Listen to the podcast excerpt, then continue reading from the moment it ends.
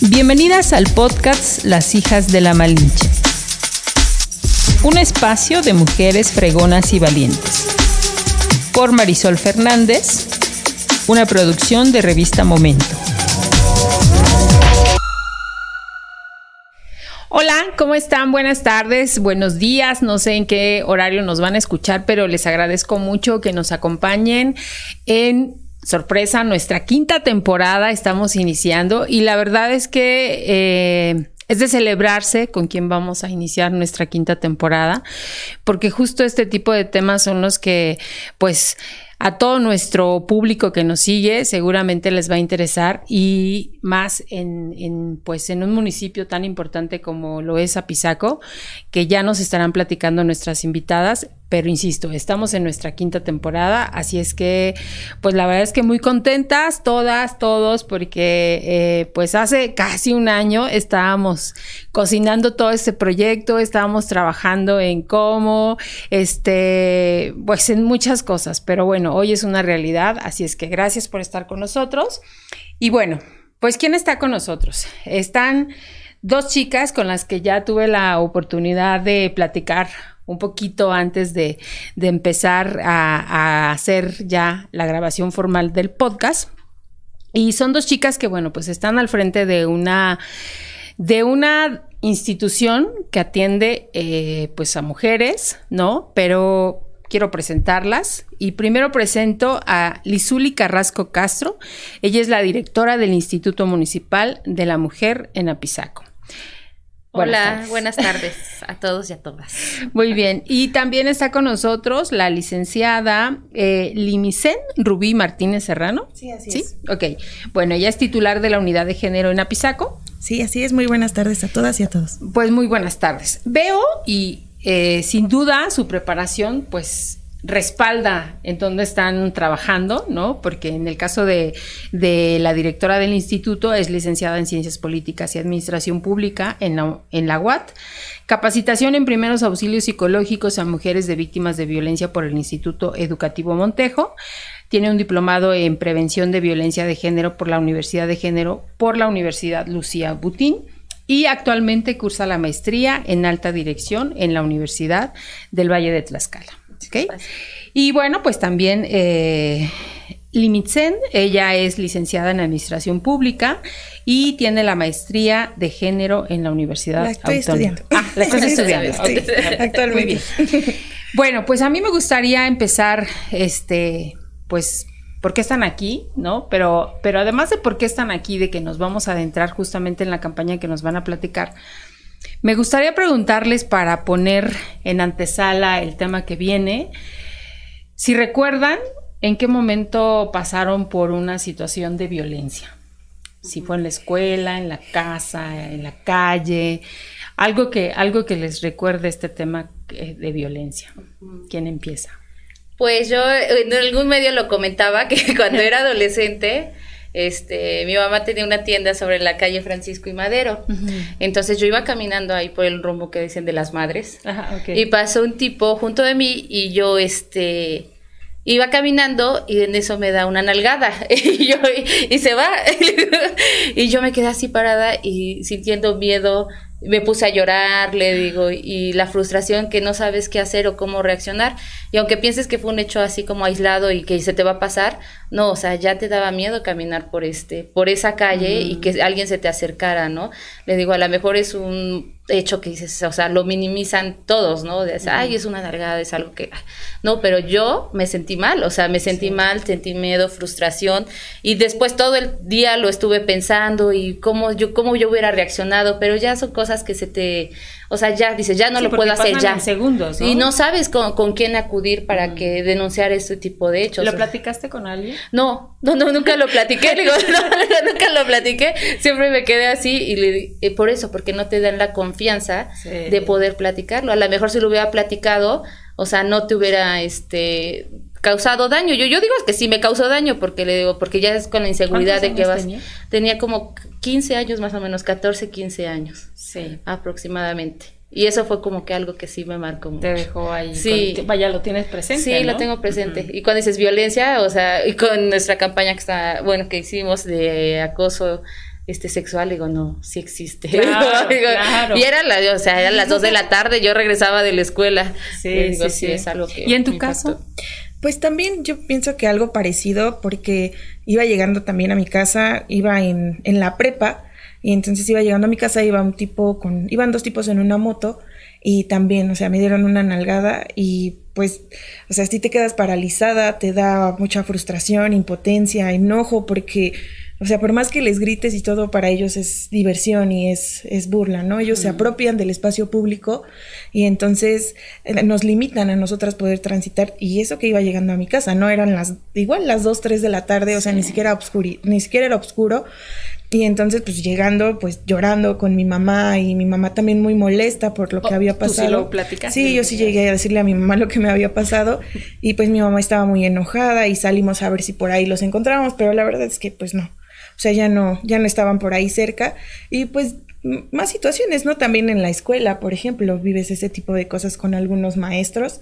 Y todavía hace un tiempo, este, cuando, o sea, ¿por qué voy a esto? Porque hace tiempo también cuando las mujeres salen a las marchas y esto que últimamente se da más, antes no era tan visible las marchas de los 8 de marzo, ¿no?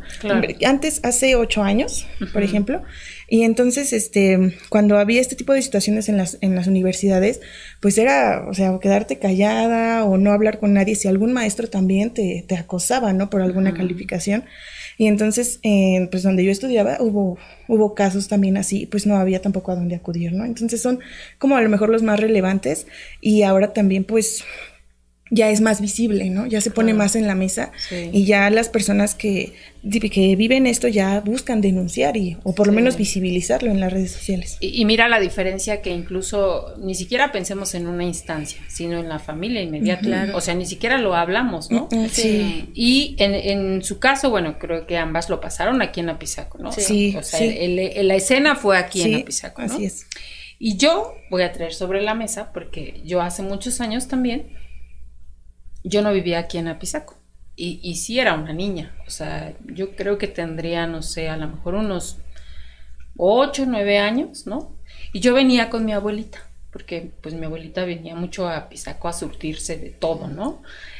Y, y, me acuerdo perfectamente, tengo claramente la calle, tengo claramente hasta como la tarde, ¿no? O sea, como que sí lo tengo muy grabado, ¿no? También de un tipo que me agarró, o sea, y, y, yo, o sea, mi abuelita ni siquiera se dio cuenta, pero yo sí sentí un miedo que dije, ¿qué, qué, o sea, ¿qué, qué va a pasar, no? O sea, ¿qué puede pasar? Y la verdad es que nunca lo nadie pero te quedas con esa parte o con ese con ese evento de sensaciones de pues sí de mucho temor y de decir pues este porque yo ahora lo pienso y digo o sea imagínate o sea qué, qué podía hacer mi abuelita no pues no. O sea si el tipo hace otra cosa, ¿qué podía hacer mi abuelita? O sea, yo no creo que pudiera haber hecho algo, ¿no? Más que a lo mejor gritar, pero no me iba a defender, ¿no? Entonces, bueno, eh, insisto, quise empezar con estas, con estas referencias, porque justo creo que esto es lo que hace que ustedes estén trabajando en esta campaña tan importante, que es única en el Estado y que eh, empieza aquí en Apizaco, ¿no? Sí. Que se trata de la estrategia naranja de seguridad pública. Sí, así es. A ver, platíquenos, eh, si bien es cierto que justo eh, estos eventos que platicamos y que ya pusimos como ejemplo, ¿no? Que los hemos vivido, ¿Cómo es que logran eh, pues consensar y trabajar y aterrizar todo para empezar a trabajar? Sí. Pues todos, este, las, digo, también es el instituto junto con las demás direcciones, no nada más es el Instituto Municipal de la Mujer. Todos teníamos como la espinita de hacer algo respecto a la violencia de género. Claro. Este, entonces el director un día dice, yo tengo la idea de hacer una patrulla naranja que atienda los casos de violencia de género. Mm. Este, el instituto quería hacer una unidad, este, naranja Ah, no, el, perdón, el director de seguridad quería su patrulla rosa, nosotros queríamos nuestra unidad naranja para ir a, acercarnos hacia las mujeres que sufrieran algún tipo de violencia. DIF, pues ya, ya sea lo propio con los niños y este ancianitos, para igual en cualquier tipo de violencia. Y CIPINA, ella eh, con las campañas de prevención y todo. Entonces un día el director dice, vamos a sentarnos todos, todos tenemos muchas ideas. Y además porque pues nosotros llegamos a pedirle al presidente, ¿no? Oye, yo quiero esto, yo esa, dice, a ver, ver, este, todos tienen una buena idea, únanse, dice, porque yo quiero algo, hacer algo, este, a favor de las mujeres, dice, porque es un grupo vulnerable y a mí me interesa atenderlo y demás. Digo, ah, ok, entonces ya nos llaman a todos, este, y nos, y ya empezamos a platicar ideas y todo, y surge la estrategia naranja. Ok. Este, ¿en qué consiste la estrategia naranja? Como tal, cada este, dirección ya tenía un protocolo de atención a víctimas. No, el de nosotros es más especial porque son víctimas de este de un tipo de violencia directamente, ¿no? Cuando llega la, la, patrulla y pues son gente que golpearon, que abusaron o que tal vez nada más tuvo un conflicto, pero entonces cada quien este nuestros jurídicos este se unieron y dice, "¿Sabes qué? Vamos a hacer este un protocolo para todos." Para que no, ah, yo tengo este protocolo. No, yo tengo este. No, vamos a unificar y vamos a hacer uno. Entonces, por eso le llamamos protocolo de atención a, de primer contacto a víctimas de violencia de género. Entonces, ¿en qué consiste este protocolo? Son este, quien brinda este protocolo son los oficiales de la patrulla. Son ocho oficiales, son cuatro hombres, cuatro mujeres que se, este, se capacitaron en primeros auxilios psicológicos para que, para que cuando llegue un evento de violencia ellos sepan cómo actuar.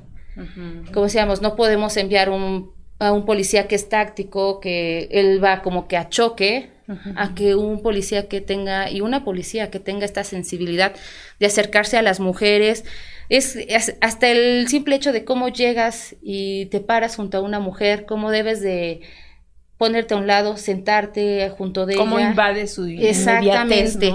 Es totalmente diferente a un oficial este común.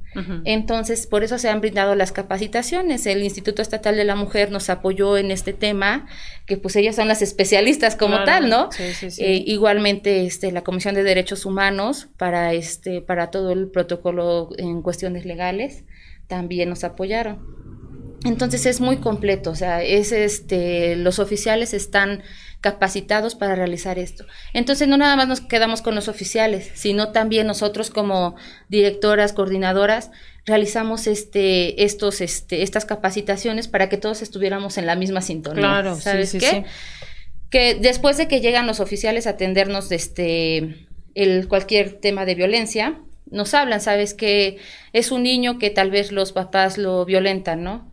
Llega DIF, sabes que es una una esposa con sus niños que los está violentando el papá. Llega Instituto de la Mujer y DIF para que nosotros resguardemos tanto a la mujer como a los niños. En cuestión de ya que son adolescentes y demás, CIPINA nos apoya en este, en este caso. Entonces, por eso le digo, sí tenemos, sí estamos brindando totalmente la atención a todas las personas. En otros este, escenarios, cuando son este, este, de la comunidad LGBTIQ y más, nosotros brindamos el apoyo igualmente. Y inicialmente, como dijimos, ¿sabes qué? Este, hombres y mujeres y la comunidad sufre violencia, también nos han llegado este ya hombres, le digo, o sea, ya tienen la confianza de llegar a exponer porque saben que son profesionales, que no los van a cuestionar, que no los van a juzgar, entonces ya se están acercando, le digo, los hombres es un tema muy es muy sensible porque los hombres no lloran, ¿no? O sea, es con lo que nos dicen, los hombres no deben de llorar. Porque si te acusas, eres vieja, ¿no? Como les dicen a los niños desde el kinder. Le digo, no, le digo, tenemos que trabajar en todo este tipo de, de este de, de, sensibilidad hacia ellos también como dice este mi compañera ahorita que estábamos platicando necesitamos de los hombres para reconstruir también este mundo le digo no las mujeres solas no vamos a realizarlo necesitamos que todos juntos este, ya estamos aquí, es como una, un nudo, ¿no? Las tenemos que ir desmenuzando y poner cada quien lo mejor de cada uno de nosotros. Reaprender y volver a reconstruir todo, todo, todo lo que ya hemos aprendido. Ok. Por eso, entonces, este, nuestro protocolo también es, este, nuestra estrategia naranja cuenta igual con pláticas de prevención, de qué, de prevención de violencia y de tipo, qué es la violencia, abuso sexual, prevención de abuso sexual y demás porque queremos ir desde las niñas del kinder, estamos realizando de empoderamiento, este, empoderamiento de, la de la niña, hasta la universidad hemos ido al Instituto Tecnológico este, a realizar, este, dar pláticas de nuevas, nuevas masculinidades O sea, le digo, sí, queremos como que poner nuestro granito de arena en todos los niveles para que vayamos saliendo poco a poco este y poder formar otra nueva sociedad. Le digo, tal vez no va a ser ahorita, o sea, va a decir, no, de aquí a que termine este ¿no? Sí, no, de aquí a que termine la administración del licenciado Pablo ya no va a haber violencia aquí en Apizaco, ¿no? o sea, sabemos que no, pero estamos actuando, o sea, estamos haciendo algo y se está viendo. Y yo creo que están sobre todo sembrando estas semillas que de alguna manera alguien va a impactar, ¿no? O sea, uno piensa que em, eh, la violencia es exclusivo de un sector y no. O sea, la violencia está en los niños, en los hombres, en las mujeres, en los adultos mayores, en, este, en la comunidad LGTB, ¿no? Entonces, está presente ahí, ¿no? Y si esto, como ustedes decían, lograron como, como, como unificar, ¿no? Y ahora todos actuar de la misma manera para prevenir la violencia, pues eso suma, porque entonces no están dando bomberazos de que uno atiende aquí y otro atiende allá y otro se va para acá, y pero bueno, este, eh, no sé, digo, aquí ya es unificar y eso me parece que es para beneficio de sí la comunidad de Apizaco, ¿no? O de este municipio, pero yo creo que también la comunidad que viene de fuera, ¿no? Sí, así es, porque incluso al Instituto de la Mujer, pues eh, también llegan personas de, de, otros estados incluso, pero que vienen aquí también, porque tienen familiares por aquí y eso, pero se acercan al Instituto de la Mujer a pedir el apoyo, ¿no? O por ejemplo de Calpulalpan, también ha habido algún, algunos casos que llegan a hacer reportes y pues el Instituto de la Mujer les brinda el espacio, o sea, la directora muchas veces ha estado, bueno, está ahí presente y ella les brinda personalmente la atención y le y está la psicóloga, está el abogado y o sea, no es, no es limitativo, pues, que tenga que ser de Apizaco, pero claramente esta estrategia se establece como primer punto en, en Apizaco, ¿no? Y en esta estrategia se, son cinco objetivos los que se están trabajando, que es el tema de los parques seguros, que es donde se encuentra la señalización con eh, los números de emergencia en caso de de, acoso sexual en las calles. Entonces es, este, pues si no te pasa a ti o si no te pasa en ese momento, pues también puedes guardar el número claro. que de emergencia y compartirlo con alguna amiga o algo, la atención la vas a recibir. Sí, sí, sí. Y entonces, este, también se encuentra lo de las, este, las unidades seguras, también que es la colocación de, de pegatinas también con los números de emergencia y el tema de los este, comercios y establecimientos seguros, que también a los comerciantes se les, se les da esta capacitación de cómo iniciar el protocolo, ¿no? Porque como tal ellos no llevan a cabo el protocolo, pero se da el inicio, se mantiene a la persona segura mientras llega la patrulla naranja, que son los primeros respondientes, y ya posteriormente se canaliza a las demás áreas. ¿Esto tiene que ver con los puntos naranjas? Sí, así es, son los puntos naranjas. Sí, son los, este... ¿Y cuántos hay? El U2 tiene este comités de comercio y también comités vecinales. Ah, Entonces, este ellos tienen este el número, pero creo que ya eran más de 200 comités que tienen entre comerciantes y vecinales. Entonces, como tienen una línea directa en WhatsApp, cada comité este puede llamar, este puede enviar un mensaje porque estos comités este por WhatsApp digamos, no se ocupan para estarse mandando cadenitas o como los de la familia, ¿no? Los memes y demás. No, estos son exclusivamente para denuncias. O sea, si llega de, no sé, el comité de Loma Florida una alerta, es porque tienen que activar este la alerta, a ver qué pasó. Mm. Igual en los comercios, este, del comité vecinal de la calle 2 de abril digo, comité este del comercio de la calle 2 de abril, te llegó la alerta. Checas, o sea, es directo, por eso es la respuesta este directa. Entonces, este ya con los comités, por eso se están pegando las pegatinas donde es un comercio seguro y que ahí puedes ir y te puedes resguardar. Mm, Entonces ya llega la unidad naranja y te da el protocolo de de atención a víctimas. Entonces ya después nos llaman a todos nosotros, los que estamos inmiscuidos, que es este Instituto Municipal de la Mujer, CIPINA y DIF Municipal. Ah, ok. En eso, este, igual el de los parques, este, podemos ahondar más porque se hizo una investigación, no fue que este quisimos pegar este letreros en los parques y demás, no. Se llevó a cabo este una encuesta, estuvieron ahí la unidad de este de, género, realizando encuestas en el parque y también por vía WhatsApp de todos este todas nuestras conocidas. Mandamos y de verdad fue una este una respuesta muy rápida este, y ya, se o sea. sorprendían incluso, decían, ¿en serio están haciendo esta investigación? Pues ojalá hagan algo, ¿no? Ajá. O sea, que no quede solamente en el cuestionamiento. Que pregunten. Sí, las respuestas fueron muy positivas. Y, o sea, sí, eh, cooperaron para responder, así es, pero pues la, la el 90% de las mujeres eh, confesaban y ahí platicaban en las encuestas que pues sí habían vivido algún tipo de acoso sexual, ¿no? Que es desde un, un este, palabras vulgares de connotación sexual hasta un tocamiento en alguna parte íntima o no íntima de su cuerpo sin su consentimiento. Entonces, todas estas preguntas se hacían para poder canalizar y hacer la referencia de qué tipo de acoso sexual se había vivido.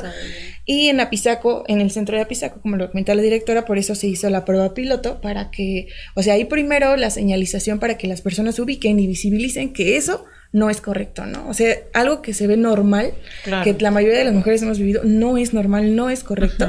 y por eso se establece ahí, pero esto no va, no queda aquí, ¿no? O sea, posteriormente se llevará a cabo eh, los demás puntos donde se van a colocar, porque también hay reportes que por este el mercado 12 de mayo, y hay algunas calles como la Barberán y Collar, por ejemplo, donde establecen también que, o nos platican que hay este, que pues han vivido algún tipo de, que un tipo lo sigue, a las, la sigue a las mujeres o temas así. Entonces, esto es seguir avanzando, ¿no? De acuerdo a las denuncias y a las investigaciones que se realizan. Y a las, ah, exactamente, a, las, a las denuncias que hace la misma ciudadanía, ¿no? Pero bueno, yo insisto, ya empezar con el parque, que es un punto en donde...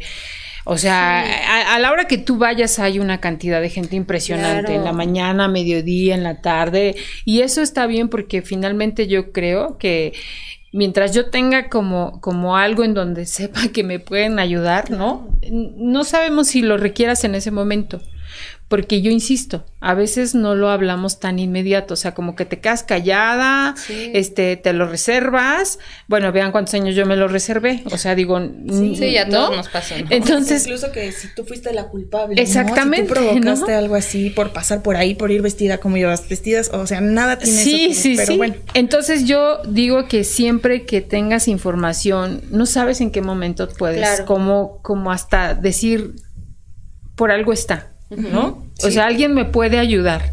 Entonces, creo que ha sido una, pues un buen inicio, ¿no? En donde, insisto, y, y la gente que viene, pues, o la gente que está aquí, en serio, no es la gente de Apizaco tampoco, ¿no? Que eso, también eso es importante porque el impacto que tiene la campaña no solamente toca a la gente que es exclusivamente de Apizaco. O sea, seguramente estará tocando a gente que viene de muchos municipios cercanos de Apizaco y incluso ustedes lo afirmaban, de otros estados, digo de otros este Países, pues de de otros países, exactamente, sí de llegan. otros municipios más alejados, de otros estados y seguramente hasta a- hasta gente que viene de fuera, ¿no?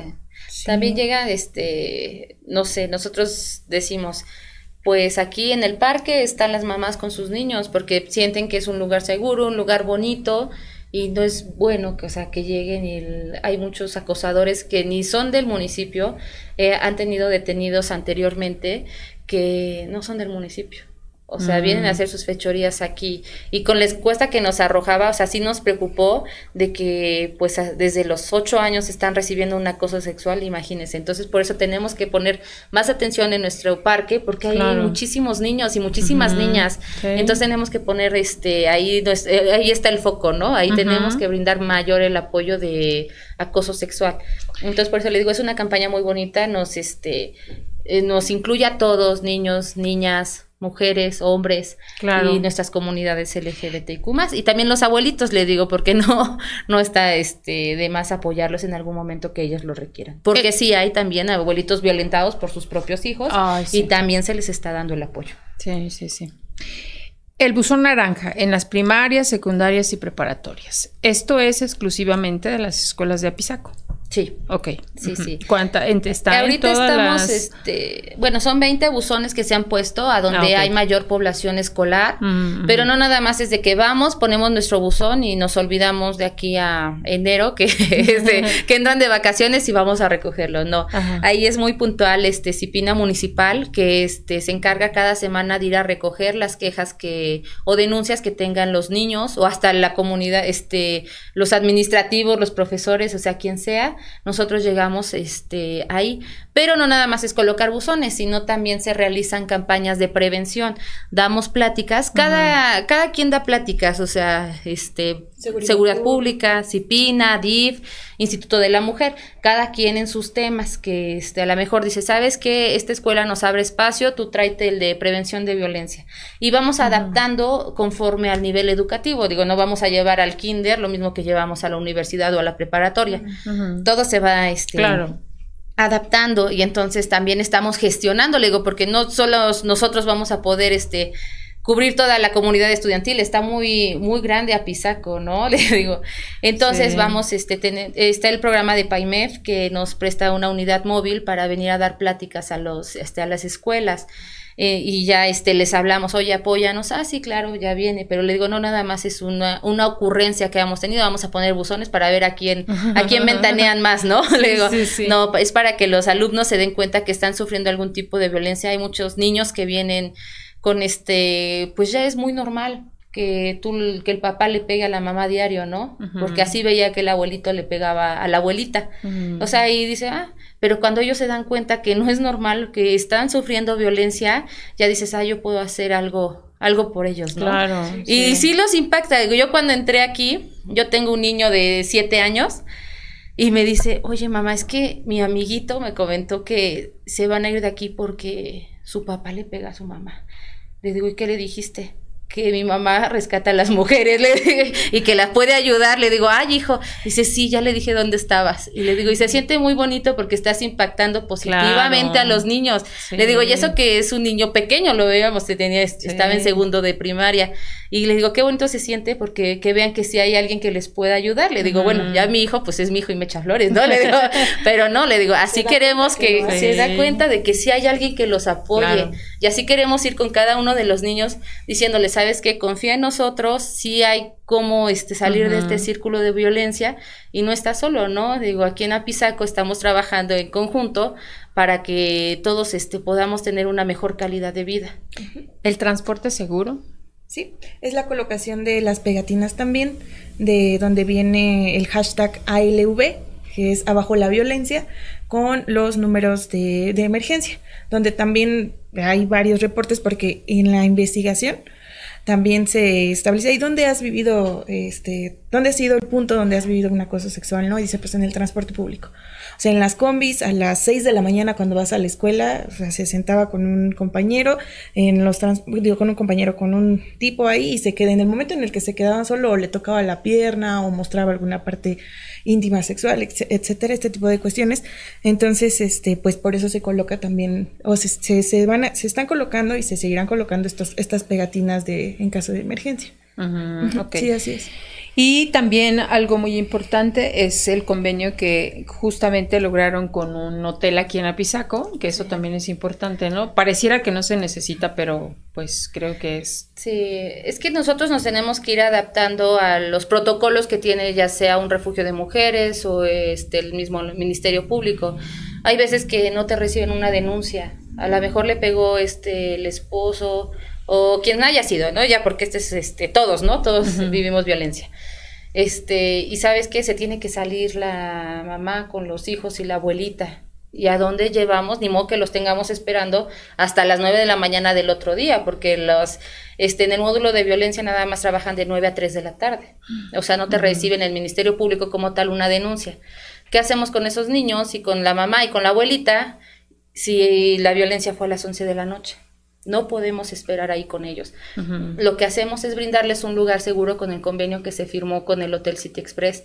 ¿Para qué? Para que mientras ellos, este, ellos se resguarden, tengan un lugar seguro donde ir, que tengan el alimento, que tengan, si es más, si quieren darse un baño, que ahí estén. O sea, la habitación nos la prestan hasta por tres días. Bueno, es un convenio hasta por tres días. Ah, es más, si este, sus redes de apoyos de una familia que está sufriendo violencia no está aquí, que tiene que venir de otro estado, pues este, nosotros resguardamos a los niños, a la mamá, a la abuelita, para que en cuanto llegue la familia, ya se les entregamos a sus redes de apoyo y ellos ya puedan seguir con su procedimiento legal, si así lo mm. requieran, porque igual no los podemos obligar. Claro, claro, Ese- siempre y cuando es con consentimiento Exactamente, de que se ellos lo, así tiene. lo decidan, ¿no? Pero fíjese que cuando ellos encuentran un lugar, no es lo, no es lo mismo de que vente, te, siéntate aquí, ahorita vemos qué hacemos. Pues la mamá ya se empieza a preocupar por los niños. No, pues mejor me regreso porque allá estaba su cama, ahí estaba su alimento, Sí, pues mínimo Claro. tomaban lechita, o sea, y ahorita los tengo aquí sin un peso, ¿qué hago, no? Entonces nosotros Chico llevamos ahí. fríos, a lo frío, mejor no han comido, ¿no? Sí, Sí, sí, sí, sí. Sí, Y es un ambiente totalmente, bueno, que no abona. crítico. No, sí, que no abona la situación. Entonces por en eso la que luego las mujeres viviendo. dicen, no, pues sabes que mejor me regreso. O me a la espero, mejor me ahorita. aguanto, ¿no? Ahorita ya se le pasó el enojo, ¿no? ya Sí. me va a recibir mejor. Sí. No, llevarlos a un lugar donde estén tranquilos, donde puedan estar este con calma, donde puedas pensar las cosas, qué es lo que quieres. Y les digo, pues que mejor un hotel tan bonito como el que, como es el City Sí. Express, ¿no? Sí, sí, sí. Le digo, entonces es lo que queremos, o sea, brindarles toda Sí, la que ya de atención, entrada el ambiente cambia, ¿no? Claro. O sea, Y aparte con la protección de seguridad pública. ¿no? Sí. Y todo. O sea, Ah, ya qué piensas bueno. mejor las cosas y ya hasta dices, sabes que yo, yo quiero algo más bonito para mis hijos, para mi familia Claro. o para mí misma. Sí, sí, Porque sí. llegan luego este, mujeres solas, ¿no? Que a lo mejor este, se vinieron aquí con el marido y no tienen hijos, pero ellas, este, pues es lo único que conocen aquí. Dile, ¿qué tal si llamo de aquí a, a que llega mi familia que vive en el Estado de México? Pues no, o cómo me voy. No, pues entonces les brindamos este lugar para que estén tranquilas y ya se realice el procedimiento como ellas mejor les convenga o como mejor quieran. Ok, y esta patrulla naranja es de la que habl- hablábamos en un principio, que Sí. es- está comandada por estos ocho policías, Ocho, ¿no? sí. Cuatro mujeres y cuatro hombres totalmente capacitados para todo este tema sí. de atención, ¿no? Sí. Y sí, que sí. trabajan las 24 horas del día. Ah, o sea, está en la, la atención está a las 24 horas del día. O sea, en caso de que no, como comenta la directora, no se pueda en ese momento hacer la denuncia, pues entonces se espera el tiempo pertinente, pero se tiene en resguardo a las personas, a las víctimas, y entonces se les da el resguardo con, con esta patrulla naranja, o sea, en los espacios seguros, con seguridad pública y el acompañamiento psicológico y legal, para que ellos este, visualicen o sepan sus derechos, qué es lo que por derecho les corresponde, y puedan decidir de acuerdo a, su, a sus necesidades.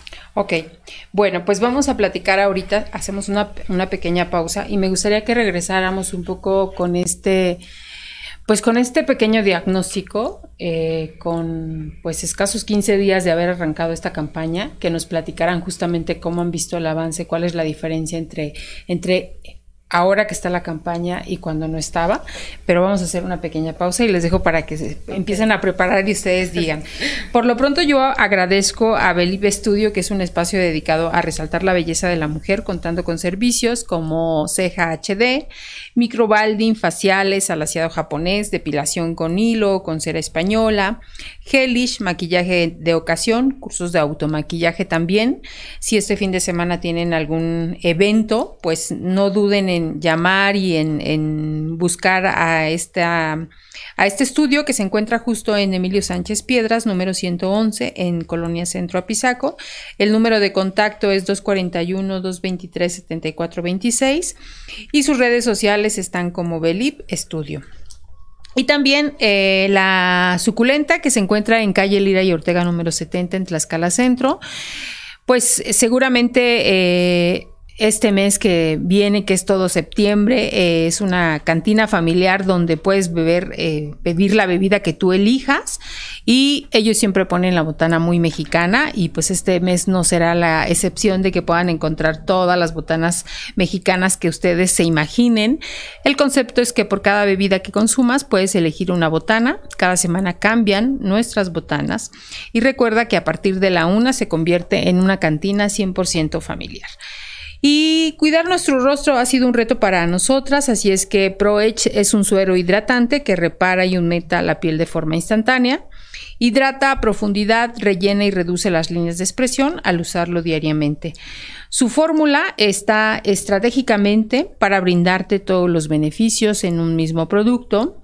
Así es que sigan en Facebook e Instagram como arroba proedge-skincare, donde encontrarás los puntos de venta. Nosotros somos un punto de venta, así es que si ustedes gustan, pues aquí estamos. Y pues ProEdge eh, simplifica tu vida, celebra tu edad. Y bueno, pues chicas, a ver, entonces, eh, ¿qué ha pasado en estos 15 días? Ustedes que de alguna manera lo han visto pues nacer, lo han visto crecer, lo han visto madurar, ya se presentó. ¿Hubo una diferencia al presentar esta campaña después de 15 días? Sí, claro.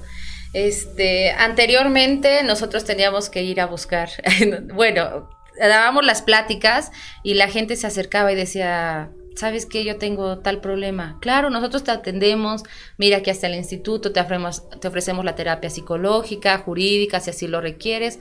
Y fue como que empezar es nuestro caminar, ¿no? O sea, le digo, ¿cómo va un, este, un dicho, ¿no? Que si la montaña no, si no va la montaña a ti, tú tienes que ir a la montaña. Entonces nosotros íbamos a presentar todos estos temas de prevención y demás, pero ahora no, ahora es diferente, ahora ya llegan casos que si bien son muy delicados, o sea, tú, tú ves la diferencia de que ya confían en ti, ya confían en una institución donde saben que les vas a apoyar. Entonces ya hemos tenido muchos casos de violencia. me decían, este, va a crecer mucho las estadísticas. Le digo, pero no es malo que crezcan las estadísticas. ¿Por qué? Porque ya sabemos que se está atendiendo. Claro. O sea, ya la gente se está este, animando a, a realizar una denuncia porque ya saben que va a haber alguien que los va a respaldar, que les va a decir cómo cómo realizar una demanda y además que sepan que el apoyo psicológico se les está dando y sabes qué, tú vas a sanar. O sea, no es este que te vas a quedar así de, ah, sí, vamos al Ministerio Público, todos, ¿no? O sea, llegamos todos y montamos, sí, hay que denunciarlo y órale, nos vemos, hasta luego. No, o sea, no, se le da el seguimiento con nuestra psicóloga. Todos tienen un psicólogo y un jurídico, tanto Instituto de la Mujer, CIPINA, DIF municipal, todos tienen este jurídico y psicólogo. Entonces cada quien te este te va diciendo cómo llevar tu proceso, pero también tu proceso este emocional, o sea, que es lo más importante, porque como dices, en un tipo de un acoso pues dices, este, ya está la denuncia, ¿no? Pero tú quedas dañada, o sea, aunque no se vea tan fuerte, pero emocionalmente quedas muy dañado, o sea, ya no es la misma confianza de caminar por las calles. Entonces ya este, está, se está brindando todo este apoyo, ya llegan, le comentaba hace un momento, hasta los hombres, ya hemos tenido, le digo, ya vamos a poner la instancia del hombre, porque han llegado con la confianza de decir, me pasa esto, este, necesito apoyo emocional, porque también los hombres necesitan ese apoyo. Claro. porque todos crecen con que tienen que ser los fuertes, pero no. Y qué, qué mejor que cuando ya confían en, en, las instituciones y dicen, ¿sabes qué? Aquí no me van a criticar, aquí no me se van a burlar porque vengo a platicarles mis cosas, ¿no? O sea, todos son profesionales, todos están capacitados para llevar este tipo de temas. Entonces hay, la confianza. Que eso es importante, ¿no? Mientras las instancias justamente tengan al personal capacitado, pues esto va a avanzar. Y yo digo que suben las estadísticas porque pues hay una respuesta positiva de la campaña. Exactamente. O sea, la campaña está funcionando.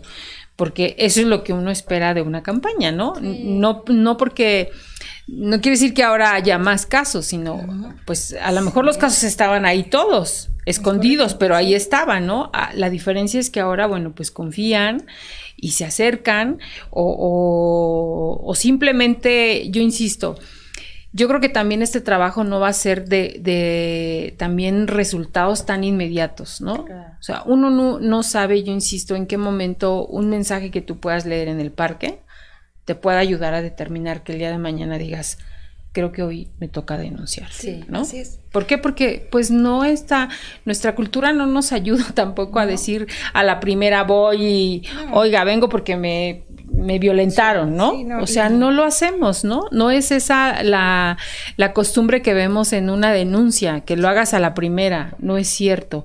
Pero si además el contexto y las condiciones que ustedes ya generaron para que también se convierta en una en, pues en un acto de hacerlo con toda la voluntad porque ven todo el, acompañamiento, ¿no? Ya platicábamos esto de, los policías que pues obviamente no es lo mismo que llegue a atender un policía este a lo mejor de tránsito, ¿no? A que llegue una policía o un policía que tenga esta sensibilidad de saber que las condiciones emocionales no son las idóneas en ese momento en el que está pasando por una situación de violencia, ¿no? Entonces yo insisto, creo que Em, pues han logrado de entrada conjuntar las acciones que tienen diferentes oficinas que atienden también estos casos de violencia y pues simplemente es caminar juntos ofrecer un servicio de calidad, de, de, hacer este tipo de campañas, porque también yo veía y lo he visto como por muchos años también esto de ir y dar pláticas. No es que sea malo ir, ir a dar pláticas, pero si ahora ir y a dar pláticas y además lo refuerzas dejando un buzón, pues entonces dices, otra vez, quizá en ese momento no levantaste la mano o no te acercaste. Por el temor, ¿no? No, pero quizá al otro día dices, bueno, pues voy a escribir, porque aquí hay una segunda llamada donde me están diciendo que alguien me puede ayudar, ¿no? Entonces creo que es simplemente, pues, eh, trabajar en esta campaña que celebro, la verdad, a mí me dio mucho gusto cuando la escuché, cuando vi todas las acciones que estaban llevando a cabo y que digo, pues todo suma. Todo suma porque si es para beneficio de eh, pues eh, cuidar la integridad de las mujeres que de las personas más vulnerables no porque comentaba no es exclusivamente de las mujeres también atendemos los niños las personas adultas a los hombres que sufren este tipo de violencia. Y que dicho sea de paso pues la verdad es que también esta administración ha logrado este rescatar a varios niños en situaciones pues totalmente desfavorables para su vida, ¿no? Eh, digo, la verdad es que eso también se celebra porque, este, pues están haciendo un excelente trabajo en ese sentido, porque insisto, son niños que, bueno, pues no estaban como en las mejores condiciones de tener una vida este digna, digna ¿no? Entonces, eso también es importante, ¿no? Pero bueno, ¿Cómo eh, hay también los números que de los que ustedes hablan? ¿Cuáles son los números a donde se pueden dirigir? La oficina del instituto, ¿dónde se encuentra? Bueno, yo aquí los tengo, no sé si sean estos. los números de U2, donde pueden hacer su denuncia mediante WhatsApp, un mensaje de WhatsApp o una línea directa, es el 241-163-7946.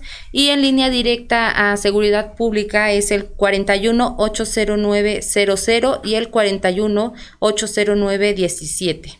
Esos son los números. Que tendrían que marcarlos como 241. Ah, 241 41 80900 y 241 41 809 17. Ok, estos son los teléfonos en donde este vía WhatsApp o vía línea directa pueden llamar. Sí, el primero el 241 163 7946, ahí son las denuncias vía WhatsApp, por favor. Puede enviar videos, fotografías, este, con la denuncia, bueno, haciendo la denuncia y explicando lo que está pasando y ya se van haciendo las preguntas y los cuestionamientos pertinentes para poder llegar al, al espacio. Ahora, este, estos teléfonos atienden las 24 horas. Sí, ¿Ah, sí? sí son 24 horas. U2 y Seguridad Pública tiene las 24 horas al día. Ok, sí. ok. Y, y, ya la otra parte es donde todo lo que podemos estar viendo también como parte de la información de la campaña naranja, ¿no? Sí. Ahora, de estos, esta atención a través de teléfonos, ¿también ustedes han visto un crecimiento en, en, llamadas? Sí, en atenciones también, porque ya saben que hay este, de hecho, le, hay un, hubo un conflicto, ¿no? De unas particulares, mamá e hija, y que dice, vamos a llamarle a la patrulla naranja. Y ya, ya, le dices, ah, ya la patrulla naranja ya suena, ¿no? o sea, ya saben que si tienen este algún tipo de violencia, les van a llamar a la patrulla naranja. Y mm. llegas y este ves, este, llegan los oficiales con su patrulla naranja, las, este, las oficiales, las mujeres, este, debidamente vestidos, o sea, luego, luego el impacto visual es, es muy, muy grande, ¿no? Igual en casos de violencia muy fuerte, pues también tiene que llegar un oficial, este, ¿cómo se llama? común, ¿no? Para brindar el, el, apoyo, porque pues ellos este, son más tácticos, ¿no? Ellos llegan en la... En, una este forma de, de otro tipo de estrategia también. Exactamente, o sea, pero sí se les brinda el apoyo. Mm, entonces es, es, muy padre, o sea, que ya te identifiquen como la patrulla naranja. Y entonces, igual este, si alguien quiere este, de nuestros servicios, este, del Instituto Municipal de la Mujer, estamos ubicados en calle Morelos, número 1200, que está a un costado del Museo Casa de Piedra está mm. este pasar las vías y ahí está el Instituto Municipal de la Mujer, ahí igual está Cipina Municipal, que es de atención a niños y adolescentes, ahí también les puede brindar el apoyo. DIF municipal, pues ya todos sabemos que está aquí en calle, que es 5 de febrero. Sí, sí, 5 de, febrero, antes de llegar a las vías, ahí también podemos apoyarlos. El instituto eh, eh, municipal de la mujer, ¿cuál es el horario que tiene? Estamos laborando de 9 a 5 de la tarde en oficina abierta. Si hay un caso de patrulla naranja, pues tenemos que trabajar las 24 horas del día. Ah, Nos hablan y ya les damos la atención. Ok. Pero como tal, este, oficina abierta de 9 a 5 de la tarde. Ok. ¿Qué otra particularidad han observado este, con esta campaña? Algo que les haya sorprendido. Pues, por ejemplo... Y que no esperaban. En mi caso, por ejemplo, en las publicaciones que hacemos en Facebook o en WhatsApp, eh, amigas mías conocidas se han acercado también a, a realizar denuncias, ¿no? Bueno, no denuncias porque yo no soy el ente para denunciar, pero sí a platicarme de algunos temas que han tenido, como por ejemplo en, en el en la en el área donde llegan los transportes de ATA también comentan que hay hay tipos de acoso sexual, o sea, también hay personas que que hacen acoso sexual y que otras que las, bueno, que unos que los perpetran y otras que, que las viven. Y entonces, este, llegan este tipo de, reportes, ¿no? Y dicen, oye, este, Limi, tú que estás ahí, eso nos puedes ayudar y eso. Entonces ya, lo genial, digo, no me da orgullo porque, pues, no, o sea, este tipo de cuestiones no dan alegría, pero sí, este, sí es como dice la directora, o sea, ya sabes que no estás sola. O sea, que si algo te pasa no estás sola, en el caso de las mujeres no están solas y que hay un espacio de gobierno que está encargado y que está ocupado de brindarte esta atención y es todo este todo este equipo multidisciplinario que se encarga de darte la atención, ¿no? Entonces, ya es que a mí me comentan las compañeras, pero yo hablo con la directora, con la directora del DIF, con la de seguridad pública, este que entonces ya ellos hacen el proceso de la canalización y todo, ya platican con la persona que fue víctima y entonces ya le dan esta atención, ¿no? Entonces eso también está bien porque lo que tú compartes no es nada más, o lo que nosotros compartimos más bien, no es un tema pues para vender o de publicidad.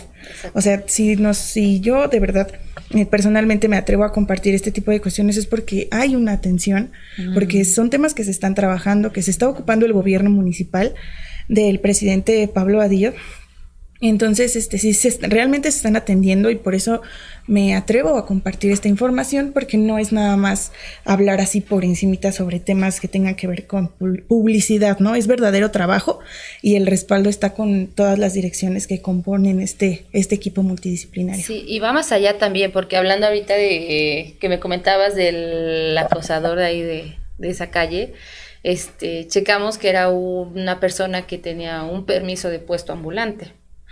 Entonces ya me contacté yo con el director de ambulantes y ya le digo, oye, ¿sabes qué? Está viendo esta situación, yo voy a ir, pero yo quiero que lo muevas de ahí. O sea, si se le va a seguir dando el permiso, yo ya no quiero que esté ahí. Le digo, porque está sucediendo esta situación. Ok, sí. Entonces ya nos acompañó nuestro director y ya fuimos este, a levantar, o sea, decirle, ¿sabes qué? Está pasando esto, tienes denuncia por esto, entonces ya sabes que ya no puedes seguir trabajando si no estás este, acatando la, este, ¿cómo se llama? Las normas sociales que tiene el municipio de Apizaco. Sí, ¿Sabes qué? Tú no puedes este, laborar porque ya estás infringiendo en la ley. Porque entonces ya se va todo eso, o sea, ya se está abriendo más, o sea, todos están colaborando. Claro. Porque esto justamente, eh, como comenta la directora, eh, se encuentra en el bando de policía y gobierno municipal de Apizaco. O sea, en su artículo sí, en fracción, este, fracción 14, establece el tema de mm, dirigirse a una mujer con frases o ademanes groseros o, o asediarlas con impertinencia. Entonces ya es una falta administrativa y ya tiene, este, o sea, se multa o también tiene unos días de, de arresto. Entonces ya municipalmente, por eso es que se atiende desde el municipio, porque ya es una falta administrativa que aparece en el bando de policía y gobierno. Y si ya esto ya se, ya se puede, ya es competente de un delito estatal, pues entonces ya aparece en el código en el Código Penal del Estado y entonces ya se establece como un delito de Estado y ya se puede hacer la denuncia ante un ministerio público. Pues yo creo que son alertas que de alguna manera la administración también está mandando, ¿no? Claro. O sea, porque digo, yo también creo que también ah, este uno de pronto dice, pues ni dice nada, ni hace nada, ¿no? O sea, pues entonces eh, esto abre también pues la posibilidad de que la violencia, digo, para nadie es ajeno que ahí está presente, ¿no? En las calles, en las casas, en los trabajos, en las escuelas, ¿no? Pero si esto, si esto abona a que yo insisto, primero tengamos pues como, como este tipo de, de, de acciones. De acciones, ¿no? Que a mí me permiten sentirme caminar más segura, ¿no? Estar más segura en, mi propia casa, a lo mejor también, porque uno nunca sabe en qué momento tomas o eliges salirte de ese contexto de violencia, ¿no? Pero quizá lo logran ustedes a través de una atención psicológica y de que esa misma persona se dé cuenta que está en un ambiente eh, de violencia, que a lo mejor porque muchos lo hemos escuchado y, y los mismos expertos lo dicen, la gente no se da cuenta que está en un círculo de violencia, ¿no?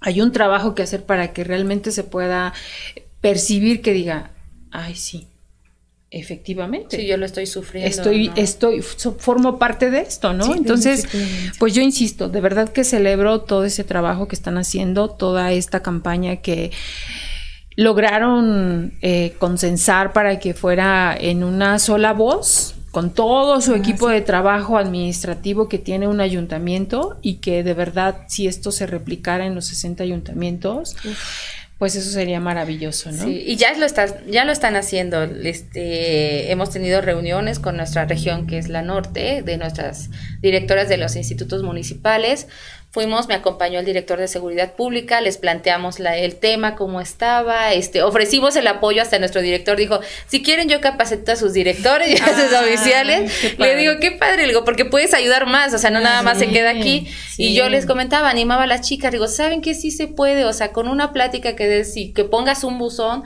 estás llegando a mucha gente, aunque tú lo veas insignificativo, estás ayudando a muchos. Entonces ya, este, igual nos pidieron, este, una breve reseña para que lo presenten al Instituto, al InMujeres, este, en próximas fechas. Entonces la directora del Instituto Estatal está muy contenta y dice, ¿sabes qué? Yo quiero presentar igual estas acciones que están realizando. O sea, vamos a llegar más allá. Le digo, pues igual no es una mención, es una mención, le digo, lo que van a hacer, pero que vean que Apizaco sí está realizando acciones. O sea, no se está quedando nada más. Y digo, nuestra alerta de género que tenemos en el estado de Tlaxcala, le digo, vale eso y mucho más. O sea, si tuviéramos mucho más recursos, podríamos aventar mucho más recursos, ¿no? Le digo, pero no es nada más tirar el dinero es tirarlo donde debe de ser o no, enfocarlo, porque no lo estamos tirando, lo estamos enfocando donde debe de ser. Y le digo, son unas campañas que no son ni gastas dinero, sino nada más es de ir y eh, voluntariamente hacer lo que te corresponde hacer como servidor público. Así es. Porque igual nosotros podemos decir, ¿sabes qué? Hay muchos, o sea, dicen, ¿por qué el Instituto de la Mujer está brillando tanto en esta administración, no? Y le digo, brillando de una forma positiva. Le digo, porque estamos ayudando, no nada más es de que queremos el foco y ya, ¿no? Le digo, no, estamos ayudando. Claro. Y digo, ¿por qué? Porque pues tenemos las ganas de hacerlo. De, como decía, somos jóvenes y, o sea, o sea, lo hemos vivido este cuando llegamos al puesto y dijimos, no, no, no nos podemos quedar aquí. Queremos hacer mucho más por las mujeres de Apizaco y es lo que estamos, este, afortunadamente se está pudiendo hacer algo y le digo, y ojalá se pueda hacer mucho más. Le digo, quedan dos años y ojalá se puedan hacer muchas más acciones. Sí, y el objetivo es que este programa se pueda ir midiendo también, o sea, que haya observaciones y, se pueda mejorar, ¿no? Sí, sí, sí. Que esto, si en algo el protocolo le faltó, bueno, pues adicionarlo o cambiarle, o si algo nos hace falta también las usuarias que ocupan estos servicios pueden decir, bueno, es que a lo mejor a mí me hubiera gustado, o si vienen expertos también de otros lugares a decir, oye, te falta algo así, mira cómo te ves esto. Entonces también se puede, mientras se trata de mejorar, ¿no? y es que, como lo dice la directora, o sea, en otros municipios, claro que se puede, la ley de, la ley municipal del estado de Tlaxcala establece que el presidente municipal tiene las facultades para crear políticas públicas en pro de la equidad y la igualdad de género. Entonces, esto ya está establecido en la ley municipal desde ahí y desde la ley de acceso a una vida libre de violencia en Tlaxcala también establece que los municipios tienen que tener atención, se les tiene que brindar a las mujeres atención inmediata, que este tiene que haber este psicólogo, abogado, trabajadora social, o sea, ya está plasmado en la ley. ya, ya es que las personas, los que están los que se encargan de tomar decisiones este, pues quieran hacerlo, ¿no? Que tengan la voluntad de trabajar, así como lo comenta la directora, de hacer su chamba y pues que se brinde el servicio a las a la ciudadanía de cada municipio que les compete. Claro. Pues de verdad que las felicito mucho. Eh, celebro mucho el trabajo que están haciendo y, y yo sí creo que cuando el trabajo se hace con el corazón, es cuando hay resultados y cuando de verdad se llega a la gente que se tiene que llegar. Yo creo que eh, ustedes lo, lo gozarán cuando salvan, ayudan, cuando responden, cuando atienden, cuando ven esta respuesta que se está dando, ¿no? A 15 días. Y ojalá Ojalá siga así no porque haya violencia, ojalá siga así porque hay una necesidad y que esa necesidad se atienda y que ojalá que ojalá algún día no digan, "Ay, pues ya no hay nadie que podamos atender", ¿no? Pero pues yo insisto, ahorita creo que es la respuesta de una campaña que funcionó, que está funcionando, que era necesaria y creo urgente. Sí, porque de verdad, yo insisto, Apizaco tiene, como dice el presidente municipal, tiene de todo ¿no? O sea, desafortunadamente y afortunadamente tiene de todo. Y cuando se dice de todo, pues también hay de todo y la violencia no se queda a un lado, ¿no? Entonces, si, si ustedes ya vieron que efectivamente tienen todas estas características este municipio, pues qué mejor que atenderlo con una campaña, que hay una urgencia en atender, ¿no? Sí. Así es que de verdad las felicito mucho. Me da mucho gusto que hayan estado aquí, que formen parte de nuestra quinta temporada de Las Hijas de la Malinche. es un honor. Con mucho gusto. Y bueno, pues no, no, nos queda poquito tiempo, pero no me gustaría este, dejarla dejarlas ir sin que nos respondan algunas preguntas de nuestras cartas, que al final tiene que ver con el, con el mismo tema de seguirnos conociendo y de seguir sabiendo su esencia como mujeres, ¿no? Entonces, si ustedes escogen la que quieran, este del montón que ustedes quieran, de donde quieran, me, las, secretos. Me las, pasan y ya ustedes, yo les hago la pregunta. ¿Cualquiera? ¿Cuántas? Sí. ¿Cuántas? ¿Una? ¿Una? Una, empezamos con una y vamos viendo este si nos da tiempo con unas 20. No, no es cierto, no nos va a dar tiempo con tantas, pero bueno, dice. A ver, esta, a ver, esta es para Lizuli. ¿Qué aspectos de tu carácter o de tu forma de pensar no te gustan y te gustaría cambiar? ¿Qué aspectos? Mm, no sé. Luego quiero que se hagan las cosas muy rápido porque soy muy, muy práctica. Y verdad, sí, soy, muy práctica y si no, no sucede me desespero mucho. Eso yo creo que sí, un poco más de tranquilidad, paciencia. Pero le digo, yo creo que a lo mejor es por bien, porque mi ritmo de vida es muy apurado. Entonces quiero que igual respondan muy rápido. yo creo que eso era lo, que podría cambiar. Bueno, dice, a ver, ahora para ti, eh, Limi, ¿te dice? Limi, Limi, está bien. Ok, Limi, ¿qué decisión mejoraría tu vida en este momento? ¿Qué decisión mejoraría mi vida?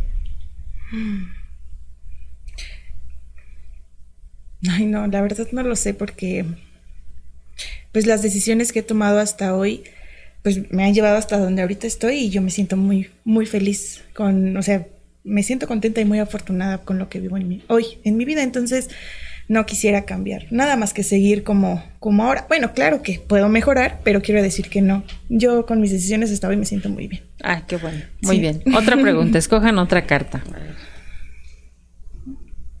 Ok, muy bien. Dice, ¿cuáles han sido los dolores más grandes de tu vida? Dolores.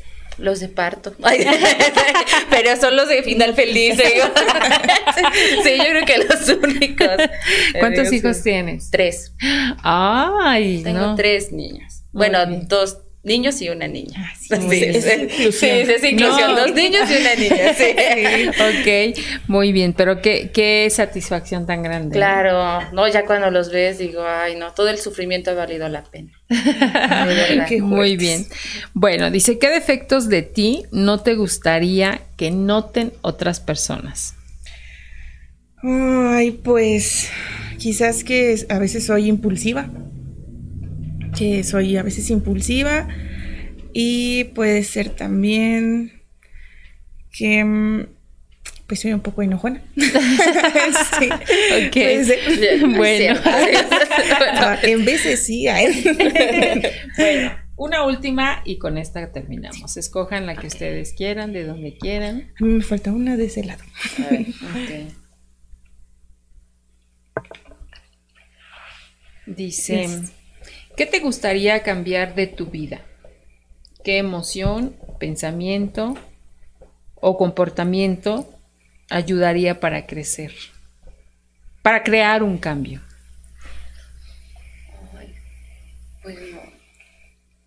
no, como dice Limi, yo no cambiaría nada. Cada, cada error, cada, cada este, cosa que pasa es una experiencia y la tomas como tú quieras, o sea, bien o mal, pero yo creo que no. Soy muy feliz como soy. Qué bueno, eso es importante. ¿Cuál es tu mayor deseo en la vida? ¿Qué metas tienes? Pues una de las metas que tengo en mi vida es crear una asociación civil también para, para dar apoyo a personas que se encuentran en momentos de violencia, vulnerables y me gustaría mucho crear una asociación civil y pues claro que también un deseo más grande es ser gobernadora del estado de Tlaxcala. Algún día espero que se pueda cumplir algo así. Digo, porque estar en esos espacios te permite también pues trabajar y crear estos estas estas políticas públicas para ayudar a la ciudadanía. Claro, sí. Ese es mi deseo más grande. Claro, pues es que cuando uno va va viviendo, ¿no? Desde abajo cuáles son las necesidades, pues obviamente que dice si yo estuviera o si yo yo lo haría así, yo lo haría. que no se te olvide, ¿no? De, dónde vienes, qué es lo que pasaste en tu vida, que cuando llegues en ese momento, primero Dios y Dios mediante nos permita poder crear este pues este verdadero cambio y movimiento también desde, desde arriba, porque todo inicia desde ahí también. Claro, sí, esto es en cascada. Así es. Sí, entonces, pues eh, si llegas a ser gobernadora muy pronto, por favor, regresa a las hijas de la Yo estaría feliz. ok, bueno, pues muchísimas gracias, de verdad. No saben qué gusto me da este pues escuchar este tipo de campañas, ¿no? Que abonan, que construyen, que eh, colaboran, que eh, forman parte yo creo que hasta de nuestros sueños personales, ¿no? Porque este, ya bien lo decías tú, pues uno va pensando y uno va generando y si uno se encuentra como justo en este ambiente donde dices, ay, algo estoy aportando, algo estoy haciendo, mi trabajo está sirviendo para algo, eso es padre. Y, ojalá, de verdad, ojalá que más mujeres que están al frente de los institutos estatales o municipales, este, específicamente en el estado, copiaran y replicaran estas campañas de verdad. Sería magnífico para beneficio de todas nosotras y de todos también, porque como ya lo decían ustedes, la violencia no es para solo de mujeres. Obviamente las estadísticas, bueno, pues marcan una, una, una, los números ahí están, ¿no? Pero pues también lo sufren los niños, también lo sufren los, eh, los hombres, también lo sufren las personas adultas, ¿no? Entonces, pues de verdad, muchas felicidades. Ha, sido un gusto conocerlas un poco más, porque de verdad es un placer siempre platicar con mujeres que construyen, que trabajan, que le chambean y que suben y que bajan y que hacen todo porque tengamos pues una mejor calidad de vida y nos tocó vivir aquí, en este municipio, aquí está nuestro trabajo y también por eso lo celebro, porque de verdad uno pues eh, eh, espera que no te vuelva a pasar en la calle lo que vivimos las tres hace muchos años, ¿no?